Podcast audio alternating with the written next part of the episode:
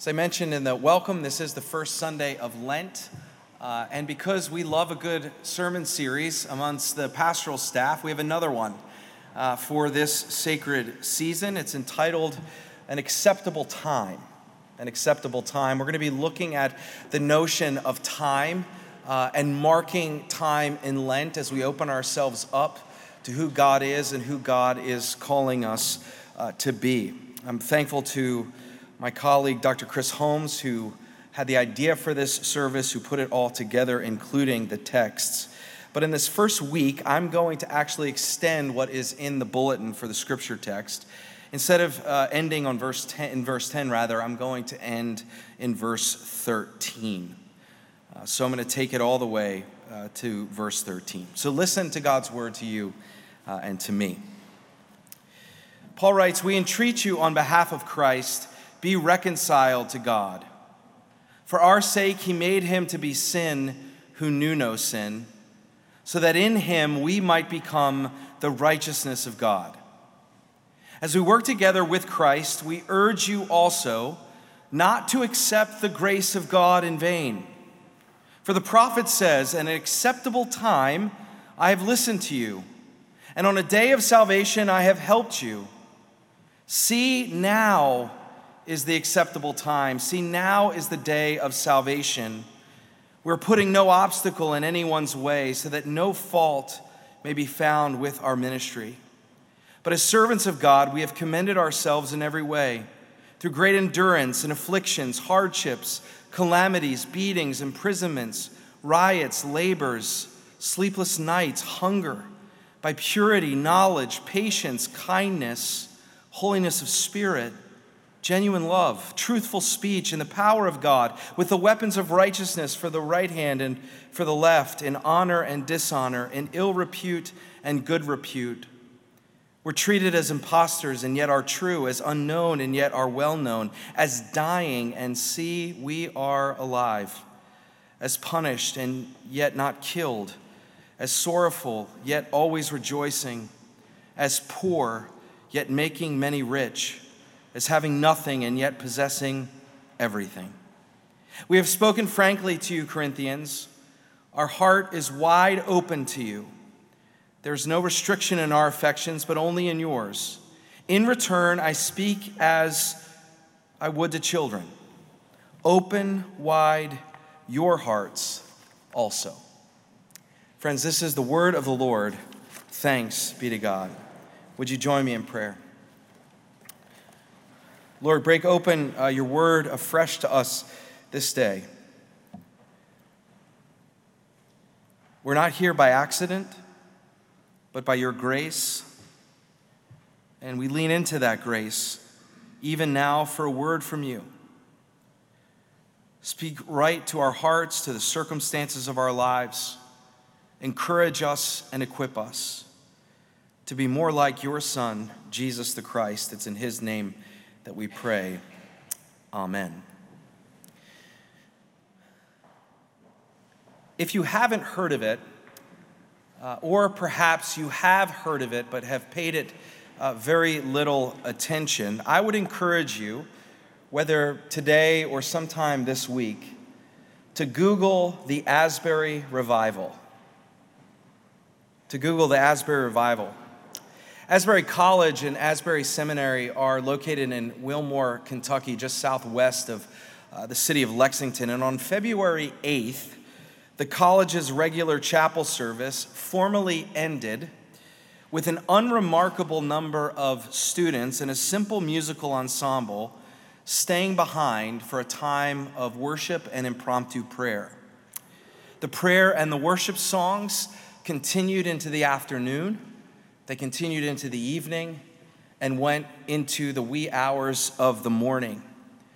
As the sun rose on the next day, there were students and faculty still there, continuing to pray and to worship. Word got out around campus so that more students, more faculty, more administrations came to the chapel. And by that next day, February the 9th, every one of the 1,500 seats in the chapel was filled. They were praying and singing as it's described to us by the Apostle Paul, without ceasing, literally. They were opening themselves up to the presence of God in a fresh and powerful way. By February the 12th, news and social media coverage began to spread across the country and across the globe, detailing what was happening there in Wilmore, and people not just from the region, but across the nation, and even international folks descended on Wilmore, Kentucky, to see what God was doing in this chapel service, in this revival. Now, I want to be very clear with you. Uh, this was not a, uh, a sawdust revival in a makeshift tent with fire and brimstone seeping off the lips of the preacher. Nor was this, as we're accustomed to see in these days, an overproduced, arena packed gathering with Christian celebrities on the marquee. That's not what this was. I think Thomas Lyons described it best in a recent article in The Atlantic when he said this In a time of factionalism and celebrity culture and performance, what's happening at Asbury is radically humble. These students have chosen hiddenness and simplicity, selfless hospitality as they welcomed people from around the world, and a relentless hunger for Jesus. What started with an ordinary chapel service that looked like it was going to have an ordinary ending when the speaker of the day simply prayed, God, revive us with your love, this service turned into an almost two week uninterrupted worship and prayer gathering with over 50,000 people in total coming to Wilmore and over 100 million people connecting to the live stream service online. In a mysterious and transcendent way, people were communing with God and communing with one another and opening themselves up to God's presence right there in that time and that space. Now, if you're like me, uh, and you heard of it or you're hearing about it just now for the first time, you might be uh, observing in your own heart, in your own spirit, a little bit of skepticism. I know I was when I saw friends starting to post about it, friends that I knew uh, from seminary who had gone to Asbury College. My skepticism antenna went up. And, and there's reasons why, and, and if you're like me, perhaps you're prone to psychoanalyze such occurrences and categorize them as large group emotionalism or some sort of religious peer pressure as students saw their peers and their friends doing uh, this prayer and this worship in this chapel. They thought, well, I should do it too to, to fit in. Perhaps some of us would associate such happenings with a Christianity that is very, very foreign to us. We might even describe it as a little bit odd. Perhaps our Presbyterianism, which facilitates our worship gatherings and our prayer life with decency and order. Perhaps that Presbyterianism is hard pressed to believe that God could or would work or show up even when the benediction has been listed in the bulletin. After all, right? Let's be honest. You all get fidgety if we go longer than an hour. Could you imagine worshiping and praying for almost two weeks uninterrupted? As I was observing the skepticism in my own heart, I came to a conclusion, and at least it's the conclusion for this morning, and there's possibly more to be discovered here as I have considered what happened in Kentucky. That I think for me, I'm skeptical because I'm afraid of it. Like, I'm skeptical because I like to control things, I, I like to do things in order. I, I, I like our liturgy. I like the flow. I like knowing there's a beginning and an ending. I like being in control of my spiritual life. I like to know what's next. I like to know what to expect. But at least for me, my skepticism was rooted in, in fear, afraid of something like this happening in my own life, or what if it happened in the life of the church? It's so unpredictable, so uncontrollable. It's like the story of a, of a pastor I heard about once who visited a parishioner who had been given the untenable news that she would never walk again. The pastor drove from uh, the church, uh, went to the hospital, parked in the deck, went to her room, and walked in and found her uh, in a wheelchair. And he said to her, what can I pray for? What are you praying for? How can I pray with you in this time? And she said, I, I want you to pray for a miracle. I want you to pray that I can walk again. And with skepticism and suspicion in his own heart, the pastor half heartedly prayed for a miracle, doubtful that such a thing was possible. And at the conclusion of the prayer, the woman's eyes filled with tears. She put her hands on the rails of her wheelchair, on the arms of her wheelchair, pushed herself up, stood sturdy on her two feet, and began to dance around the hospital room. And began to praise God and say, I'm healed, I'm healed, I'm healed. Nurses and doctors and technicians came into the room to observe such a thing, and they were gobsmacked by what had happened. They couldn't explain it. With all the commotion that was going on, the pastor quietly slipped out of the hospital room, made his way back to the parking deck, validated his parking ticket, and prayed to God, saying, God, don't ever do that to me again.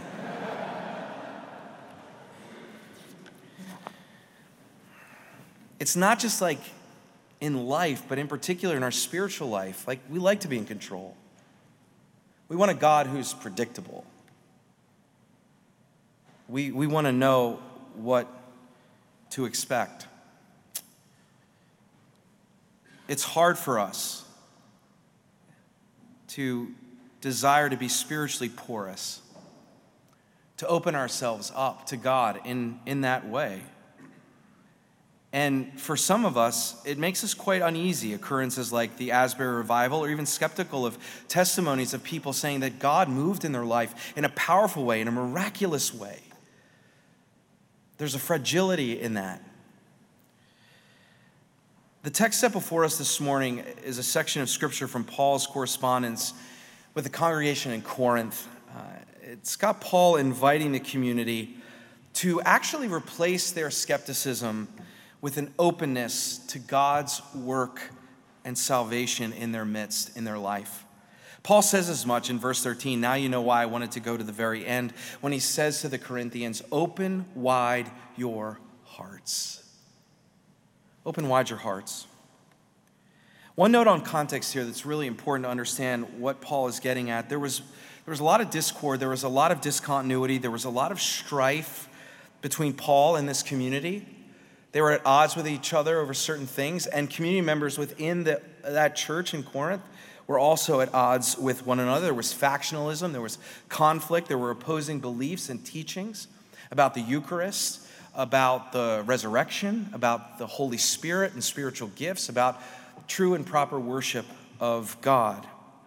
But because salvation for Paul fundamentally means to be reconciled to God and to be reconciled to one another through Christ, both in this age and in the age to come, Paul rather appeals to the community that no one should take the gospel in vain. He says, Do not take the gospel in vain. And in this context, I think to take the gospel in vain would mean to ignore the fact that God's salvation, that God's reconciliatory and transformative power and presence and love was somehow not accessible to this community. That somehow they were cut off from it. To take the gospel in vain would mean believing that God's presence could not or would not show up in the midst of sin or in the midst of discord or in the midst of broken relationships, in the midst of division. And if you're like me, you know exactly what that's like, right? To carry that kind of skepticism in your heart, to believe that the way things have been will be the way they always will be. Right? I mean, we look around in the world, we look inwardly into our inner life, and we wonder could God show up here? Right? Or, or could God show up here? Could Christ do something redemptive and restorative in my life or in the person's life that I'm praying for or, or in our society, in our culture, in our world? Paul is a lot of things, but Paul is not skeptical. Borrowing from the prophet Isaiah, Paul declares that now is the acceptable time. Now is the day of salvation. Not tomorrow, not yesterday, today, in your midst. Now is the time. This is something I believe those who are part of the Asbury revival and anyone who has had a personal renewal of faith understands. They understand the heart of the question why not now? Why not this moment? Why not this hour? Why not this minute? Why not open our hearts to God's presence and salvation in a new way today, Paul says that now is the acceptable time. Now is the acceptable time. The word we translate as accessible, accessible rather in the Greek is the word dektos, which means a favorable time or a welcome time. In fact, that same word is used in the Gospels to describe the welcome of Jesus. In other words, it's the right time, right now, right now to receive God, to receive reconciliation, to receive salvation to be bound together to God and to one another. Our skepticism says, well, well, God isn't going to be in that hospital room, or God won't be on that street corner when I have no place to lay my head, or, or that God is far from my grief, or that God's presence is distant, distant from me and my addiction, my habits, and my sin. Paul says now's the time. And here's the place to receive God. The season of Lent is a beautiful season, it's a hard season. There's no Hallmark cards for Lent. There's no commercials for Lent. There's no gift giving in Lent. Only the gift that you and I present ourselves to God. But Lent is a gift to us. It's a gift that we can be open to God's salvation. It's a time to reflect on, on God's sacrificial love for us in and through Jesus Christ, a love that was willing to experience the cross. As Jesus himself said, do you remember what he said? For there is no greater love than this, when one lays down their life for their friends, and he says, You are my friends. As Paul declared in Romans 8, there is nothing can separate us from this love.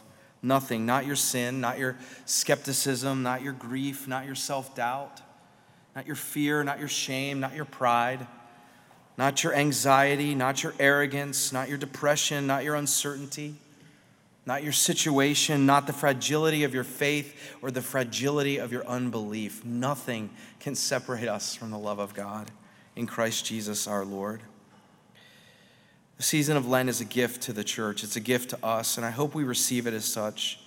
It invites us to an openness and a vulnerability to the presence and love and salvation of God. And as we mark this time later in our service, in this first Sunday of Lent, we'll gather at this table. We call it communion because we believe that we commune with God and we commune with one another. It's a foretaste of the salvation that's already at hand that will culminate once and for all in the age to come. And at this table, we remember and claim Christ's forgiveness and mercy and love and justice for us and for this world. And the Holy Spirit empowers us as we take this bread and we drink this cup to bear witness to these same gifts. The Lenten season and Christ's table remind us that now is the acceptable time of salvation. Now is the time. Be open to it. For God is in our midst. Christ is with us and for us. Our salvation is at hand. And so, as we prepare to receive Christ Himself, I want to invite you to take a posture of prayer. Close your eyes, keep them open, open your hands, fold them in your lap, whatever's comfortable. As I pray for all of us, myself included, the words that the writer to the Ephesians prayed about this openness.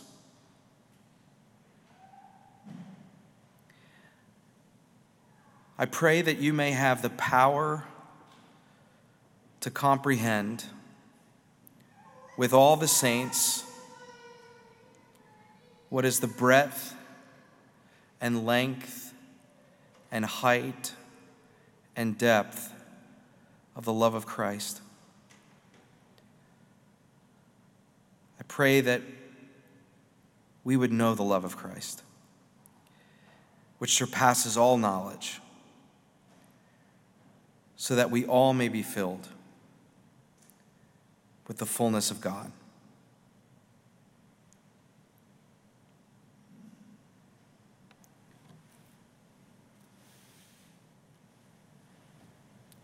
Amen.